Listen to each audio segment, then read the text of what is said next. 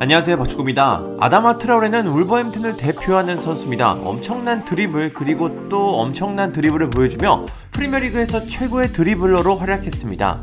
슈팅이나 패스가 큰 약점이지만 파괴력만큼은 다른 선수 부럽지 않을 정도로 위협적입니다. 하지만 최근 트라우레의 입지가 불확실합니다. 특히 황희찬 선수가 오늘 왼쪽 측면에 배치되면서 트라우레의 입지가 줄어들었습니다.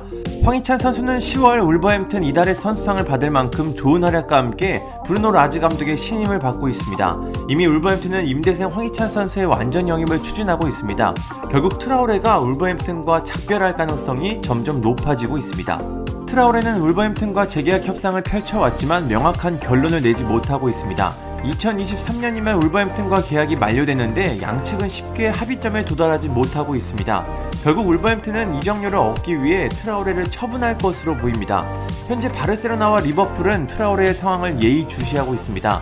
리버풀은 3천만 파운드, 약 475억 원 이하의 금액으로 트라우레의 영입을 원하고 있는데 울버햄튼은 트라우레의 가격을 낮추길 원하지 않고 있습니다. 트라우레는 예전부터 프리미어리그 구단들의 뜨거운 관심을 받았습니다. 리버풀과 리즈 유나이티드가 트라우레 영입을 희망했지만 울버햄튼이 4천만 파운드, 약 635억 원을 희망하며 이적은 이뤄지지 못했습니다. 또 토트넘의 제안도 있었지만 울버햄튼은 이를 거절했습니다. 당시에는 토트넘 팬들이 트라우레를 영입하지 못해 아쉬워했지만 최근 트라우레의 돌파 후 무지성 크로스가 더 심해진 후에는 영입 실패를 크게 아쉬워하지 않고 있습니다. 토트넘에서 뛰는 트라우레가 궁금하긴 합니다. 또 사비 에르난데스 감독이 부임한 바르셀로나도 트라우레를 유심히 지켜보고 있습니다.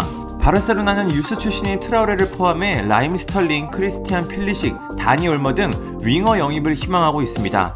바르셀로나는 재정 상황이 좋지 않아 당장 울버햄튼이 원하는 수준의 이적료를 주고 영입할 가능성이 낮지만 이번 겨울 이적 시장 완전 영입 옵션이 포함된 임대 이적으로 트라우레를 영입할 가능성이 있습니다. 영국 언론 90분도 자체 정보를 인용해 트라우레의 이적 가능성을 보도했습니다. 90분은 울버햄튼은 겨울 이적 시장 트라우레의 처분을 준비하고 있다. 재계약 협상이 멈춰 있는 상황에 바르셀로나와 리버풀이 그의 영입을 희망하고 있다. 최근까지 울버햄튼과 트라우레는 재계약에 대해 논의했지만 여전히 합의를 내지 못하고 있다. 사비 감독은 트라우레를 다시 바르셀로나로 데려오는 것에 대해 관심을 갖고 있다고 보도했습니다. 트라우레의 돌파 능력에 대해 잠시 이야기해 보겠습니다. 최근 국제 스포츠 센터가 한 통계를 발표했는데 트라우레가 유럽 최고의 드리블러로 평가받았습니다. 100분당 무려 11.24번의 드리블을 성공하며 정상에 섰습니다. 네이마르, 알폰소 데이비스, 킬리안 음바페보다 뛰어난 기록입니다.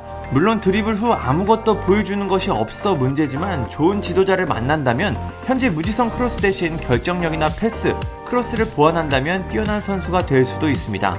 트라우레의 미래는 어떻게 될까요? 트라우레는 2018년 울버햄튼으로 이적했는데 지금까지 리그에서 113경기를 뛰었지만 7골밖에 넣지 못했습니다. 현재 분위기를 보면 작별이 유력해 보이는데요. 최고의 드리블 능력을 보여준 트라우레가 어떤 팀의 유니폼을 입게 될지 궁금합니다. 감사합니다. 구독과 좋아요는 저에게 큰 힘이 됩니다. 감사합니다.